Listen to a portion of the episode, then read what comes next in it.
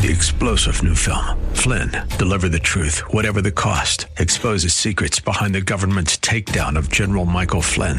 Flynn knew what the intel world had been up to. He ordered the first audit of the use of contractors. This set off alarm bells. He told the truth. He was the most dangerous person for Donald Trump to hire. They had to get rid of Flynn. Flynn, deliver the truth, whatever the cost. Available now. Watch it today. Go to salemnow.com. Salemnow.com. Hello and welcome to today's edition of Grace to Live with Pastor Keith Crosby, lead pastor of Hillside Church in San Jose, California. We are delighted that you've chosen to spend time with us here on the broadcast today, studying God's Word. And we would encourage you to follow along with us in your Bibles if you can. On today's broadcast, we'll be continuing with our Decoding Jesus teaching series. So if you have your Bibles, please turn with us again to the Gospel of John chapter 3. Now, here's Pastor Keith with today's study. Turn your Bibles to John chapter 3. John chapter 3, we continue our series on the Gospel of John. And, and really, what we're going to do today is camp on one verse. I know I've been covering big swaths of Scripture as we've done this survey of John's Gospel, but today we're basically going to be in John 3.36. And what this is, is we've you know, had this little mini series within this series, Decoding Jesus, and we've spent our last couple of weeks on the message of Jesus, parts one and two. This is the message of Jesus, part three, and after this we go back to what we've been doing, but this is a really critical verse because this, is, this verse, let me just read it for you, John 3.36. Whoever believes in the Son has life. Whoever does not obey the Son shall not see life, but the wrath of God remains on him. This is the message of Jesus in a sentence. This is the last verse in chapter 3, and it perfectly summarizes chapter 3. And I just want to walk you through some of the key elements of chapter 3 so you'll know how we got here.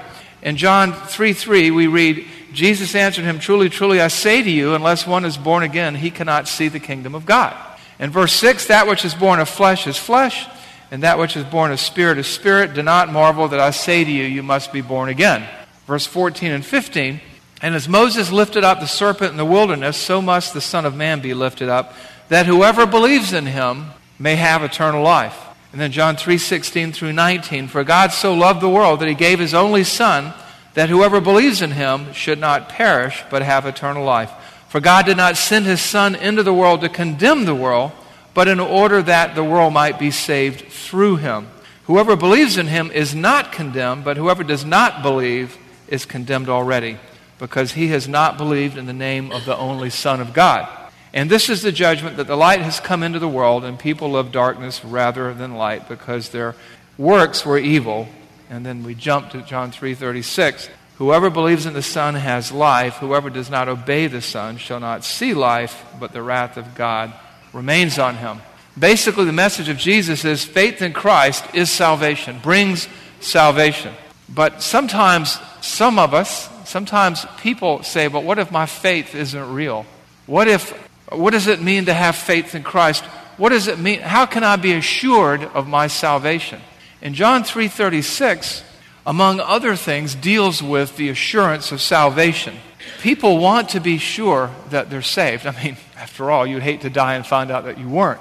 And so we, we look at John 3.36 and we say, what does this have to do with the assurance of salvation? What is assurance of salvation? What does it mean to have assurance of salvation? What determines our assurance? Is it feelings? Is it the opinion of others? Is there a perfect prescription or some standard or some recipe? And I have to tell you that when I was a young father, and I'm an old father, but when I was a younger father, and I had my little bambinas, you know, I was very much wanting to be assured of their salvation. You know, you, as parents, we want to spend eternity with our children, and, and, and this was a big deal for me. Uh, you know, there's this huge desire to know that your child knows the Lord, and there's a certain degree of anxiety or fear sometimes, and even in adults when it comes to the, their assurance of salvation. And in John 3, particularly in verse 336, you have the punctuation mark, it's an exclamation mark that really ends John 3, and it is the message of Jesus and the gospel. And this, with this verse, I want to encourage you today that you can know that you have assurance of salvation. I want to engage you into thinking about where you stand with the Lord, particularly since it's Communion Sunday. And, and John 3.36 is that verse which really helps us to clarify all this in a single sentence. Now, it's a verse, too, that scares people sometimes, or people shy away from it because it says, you know, the one who, who puts faith in Christ has life eternal, but the one who doesn't obey will not see life, but the wrath of God remains on him, right? I mean, that, that's a scary thought. But it's a summary of the entire chapter. And you know what? You probably noticed that we did a, did a big jump. We jumped over this whole discussion between John the Baptist and one of his uh, disciples about Jesus and this. But it really summarizes everything John the Baptist had to say as well. And what I'd like to do today is to talk to you about the, your assurance of salvation so that you can understand what assurance is because the idea of assurance today is so confused. And, and so from John 3:36, I want us to understand four realities about the message of Jesus that, re- that relates to the assurance of salvation so that you can encourage and engage yourself and others in understanding this. Because today, so often in the last 50 or 75 years, the church, somewhat evangelized by the culture, has begun to redefine terms like Christian liberty is doing anything I want to whenever I want to. That's not Christian liberty. Christian liberty is freedom from sin, freedom from the besetting power of sin. And, and, and assurance of salvation isn't a feeling that you have, it's a fact. You know, we think of it, oh, I feel saved. You know, I could feel like a blonde, but that wouldn't make it so. And so, what I want to do today is look at this verse and unpack and distill and share with you four realities about the assurance of salvation so that you can think rightly about it. And the first reality is this the first reality you need to understand is that your assurance of salvation, as one who is born again, or even the assurance of salvation your child may have, is based upon facts, not feelings. I want you to rejoice in the assurance of salvation as a fact, not a feeling. And where do we see that it's a fact and not a feeling? We see it in John 3:36. It's right there. Call it 336a. Whoever believes in the Son has eternal life. That's a statement of fact.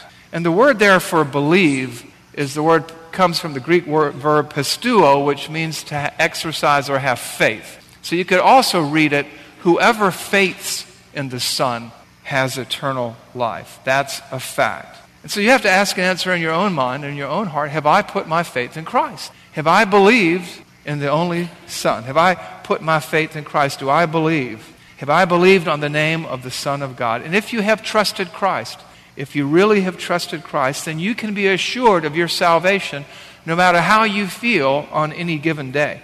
You know, we don't always feel very spiritual, we don't always feel confident. But the, the fact is, if you've trusted Christ, you're saved. Whoever believes in the Son has eternal life. Assurance comes from believing on the Son. That's the message of Jesus. In the executive summary, you know, John 1, 1 through 18, we talked about all these themes that we would look for. We find this same idea in verses 12 and 13 of chapter 1. But to all who did receive him, who believed in his name, he gave the right to become children of God, who were born not of blood, nor the will of the flesh, nor the will of man, but of God. The word right here means power, the ability. The bottom line is if you trusted Christ, you're his. You are a child of God. You're not born through earning your salvation, you know, the will of the flesh or the will of man or the efforts of man. You're not born, again, born from above because of who your mom or dad was. You're born of God. And because you're born of God, your salvation is a fact and not a feeling if you've trusted Christ. Jesus says this again and again throughout the Gospels. He says it in John's Gospel, and we see it here in John 5:24. What does it say in John 5:24? Truly, truly, that's where he's calling attention to a very important point. Truly, truly, I say to you, whoever hears my word and believes him that sent me has eternal life. He does not come into judgment, but has passed, but has passed, past tense, but has passed from, from death to life. There's your assurance. It's a completed event. Once you have trusted Christ, your eternal home is assured. You have passed, past tense, from death into life. Assurance is a reality, is a fact for anyone who has trusted Christ for their eternal life. Whoever believes in the Son has eternal life. Now, some people go, but wait a minute, you know, I, I just don't feel it. You know, And I don't want you to misunderstand anything. It doesn't mean you're not going to have good days and bad days. It doesn't mean that you're not going to have days where you're like, I sure am glad I'm a Christian, or days where you say, man, how could I think and act that way and be a Christian? I wonder if I'm saved. There's not going to be times where you don't go wobbly. You know, those days are going to come. In fact, we see it in the Bible. You may remember the story of the man, the historical account, the account of the man whose son was demon possessed. And the boy would throw himself into the fire and, and, and grit his teeth and everything. And the demon would do that whenever anyone tried to help the boy. And he brings his son to Jesus and he puts his faith in Christ. And, and Christ is about to exorcise the demon. And actually, that's not right. Exorcism sounds like something that takes a lot of effort. Jesus was the Lord of creation. When he says out, they go out. There is no ritual, it's just a command from the God of the universe. But Jesus is about to remove the demon. And Jesus looks at the Father and goes, Do you believe? And it says this in John, uh, Mark 9:24. I want you to look at this. Immediately the father of the child cried out and said, "I believe, help my unbelief."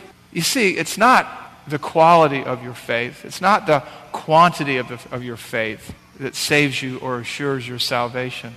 It's the object of the faith. It's who you put your faith in. It's who you trust for your salvation. You know, when you see little children come to Christ at young ages, they're not expert theologians at that moment.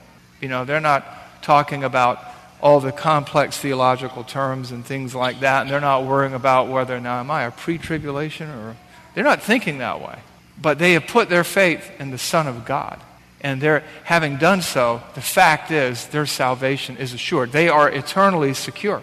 And that's what's going on here. You may feel wobbly, you may have good days and bad days, but your assurance doesn't depend upon your feelings, it depends upon God. It doesn't depend upon your bulletproof confidence in God or your sinless perfection or how well you perform each and every moment of every single day.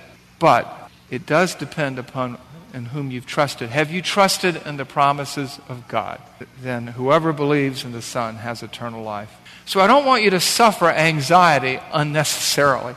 I don't want you, as a Christian who has received the greatest gift that anyone can ever receive, to walk through each day of the week morbidly obsessing over Am I saved? Am I not saved? I want you to be careful. Do not underestimate the power of God to save and to keep you in his kingdom. I want you to rejoice in the assurance of your salvation as a fact and not a feeling. I want you to enjoy what you have and who you belong to. Now, what I want to do here is, is talk now out of both sides of my mouth, seemingly. Okay? You have 336A, and now we come to 336B. All right? But we come to our second reality. The first reality is to rejoice in the fact that your salvation is a fact and not a feeling. At the same time, I want you to understand that some people are naive about salvation or the assurance of salvation. That's our second reality. And a lot of times this has to do with the deficiency in terms of understanding the gospel. And, we, and, and sometimes we hear people engage in God talk. They, they believe in God, and we say, okay, they're Christians, they're believers. Sometimes I hesitate to use the word or ask the question, well, is this person a believer? You know, so and so's in the hospital. Were they a believer? Well, yeah, they believe in God. No, that's not what I mean. Are they a born again Christian? You know, a believer is a born again Christian, but sometimes when we speak the Christianese, sometimes when we use Christian terminology, we open ourselves up. And then there are some people who just want to wish their loved one into the kingdom of heaven. But what we see here in John 3:36 is something we don't want to be naive about. And what does John 3:36 be? What does the second half of that verse say? The first half says, "Whoever believes in the Son has eternal life." And the second half says, there's like an invisible but there, "But whoever does not obey the Son shall not see life." Whoever does not obey the Son shall not see life, but the wrath of God remains on him. Now, why, are, why is that there? It's there to remind us of the fact that anybody can claim to be anything. And sometimes we can deceive ourselves into believing we're something that we're not. And so it's a word of caution, it's a word of care. And it's there because God loves us and He wants us to be clear on things. Now, let me tell you what this verse is not talking about, the second half, because people see that, oh, okay, whoever has faith in the Son has eternal life. Whoever does not obey the Son will not see life. It's not talking about works salvation. It's not talking about being good enough to get into heaven. But you see, the facts versus feelings thing cuts two ways. It's a fact that if you put your faith in Christ, that you have eternal life. And it's a fact that if your life is characteristically one of disobedience and rebellion, that you haven't put your faith in Christ and you won't see life. You won't see the kingdom of heaven. You won't get anywhere near it because the wrath of God is still on you because you're not his child. And this isn't self contradictory here. What's going on here is that there are times where we deceive ourselves. We want someone we love, we want to believe that they're a Christian when they're not. You know, a lot of times in this world of easy, easy believism, you, you, know, you get down there with your child as a parent and say, You love daddy? You love mommy? Well, mommy and daddy love Jesus. Do you love Jesus? You know, can you, do you love dinosaurs? Can you fly? I mean, you know, a child will do or say anything you want them to. And then we walk away and we get them baptized when they're six, and then we're like, great, they're saved, and then they go on to live a life absent God.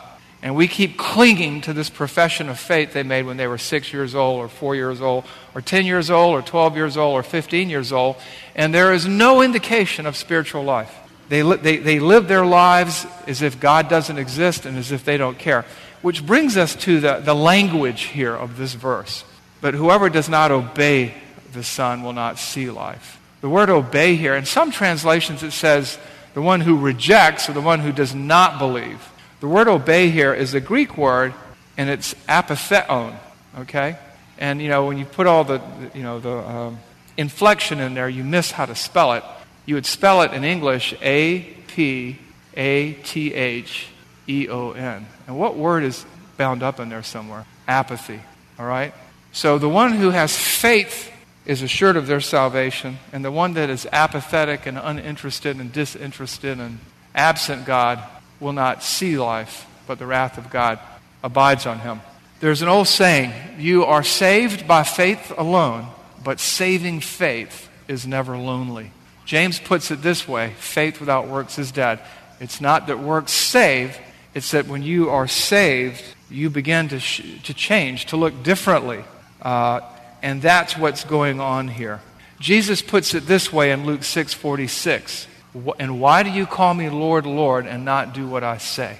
He puts it this way in John 14, 15 and John 14, 23. If you love me, you will keep my commandments. If anyone loves me, he will keep my word, and my Father will love him, and we will come to him and make our home with him. Those who have truly experienced the grace of God, those who have surrendered to Christ, those who have surrendered their whole person to Christ, will begin to live out and manifest and demonstrate a love for God. But if they are characterized by disobedience, apathy, disinterest, and uninvolvement in the things of God, then whatever they professed back there, you know, sometimes people do things in desperation to get themselves out of a jam. Sometimes people do things because they don't understand it, but somebody asked them to.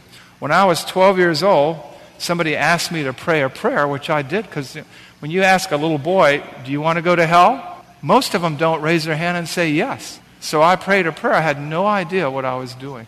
And I lived my life for about a year or two because I went to a Christian school, outwardly moral, but inwardly unchanged. And then when I changed schools and eventually went off to the University of Georgia, which is not known for its spirituality, who I was became very obvious. I remember dealing with a family in a previous church. Their son made a profession of faith. They rushed him into baptism. And then after that, he just lived a life of just willful disobedience. And the father kept saying, well, you know, he's just going through a phase. Well, sin is not a phase. You know, sin is a condition. Eventually, he went to prison. Eventually, he denied the faith. And his postings on Facebook, uh, if they don't border on the obscene, are just basically obscene and blasphemous. So, I want to say to you, parents, you know, keep presenting the gospel to your children. I, we started our kids out, I mean, the moment they could understand. I was talking about Jesus. Terry was talking about Jesus. We were singing songs. We were saying things to them. We were trying to indoctrinate them and brainwash them toward the kingdom. You know, you labor like it depends on you, and you sleep like it depends on God. But, you know, at the same time, don't take it for granted. We must not be naive. People are filled, churches are filled with people. That's why Jesus, with people who are outwardly religious, but they have had no inward change. That's why Jesus says this Not everyone who says to me, Lord, Lord, will enter into the kingdom of heaven, but the one who does the will of my Father who is in heaven. On that day, many will say to me, Lord, Lord, did we not prophesy in your name? Did we not cast out demons in your name and do many mighty works in your name? And then I will declare to them, I never knew you. Depart from me, you workers of lawlessness. Now, workers of lawlessness is not a happy job title, okay? But these people who were outwardly religious, but they did not, they weren't characterized by obedience. I'm not talking about sinless perfection, but they weren't characterized. Apparently, they did stuff for God but there was something not right with them in their heart. When you're right with God, when you have put your faith in God, when your salvation is assured, you're different. 2 Corinthians 5:17 Therefore if anyone is in Christ, he is a new creation. Old things have passed away, all things are becoming new. If you're saved, if you're born again, it should show. And the person who is disinterested, disobedient, and largely unchanged is likely unsaved. That doesn't mean that seeds haven't been planted. It doesn't mean that seeds won't be watered. And it doesn't mean there won't be a harvest. But let's not be naive. Just praying a magical prayer or God talk doesn't make a Christian. It doesn't matter when they were baptized or how many times they were baptized. If they haven't put their faith, if they haven't surrendered their will, if they haven't given their heart to Jesus, then their salvation is not assured. It's not just believing a set of facts. So be careful. Don't be naive. Let's not be naive about someone's alleged Christianity when their eternity is at stake. Three star general Michael J. Flynn, head of the Pentagon Intelligence Agency, knew all the government's dirty secrets. He was one of the most respected generals in the military. Flynn knew what the intel world had been up to, he understood its funding. He ordered the first audit of the use of contractors. This set off alarm bells. The explosive new documentary, Flynn, Deliver the Truth, Whatever the Cost, uncovers the facts behind this scandal. Flynn told the truth. He was the most dangerous person for Donald Trump to hire. I find out the worst enemy that I'm going to face in my life is right here in America. They took my assessment and they wanted me to change it. And I was like, I'm not changing it. They had to get rid of Flynn. With in depth interviews, archival footage, and never before seen personal records of the man behind the headlines. I just felt like I was drowning. Flynn, deliver the truth, whatever the cost. Available now. Watch it today. Go to salemnow.com. Salemnow.com.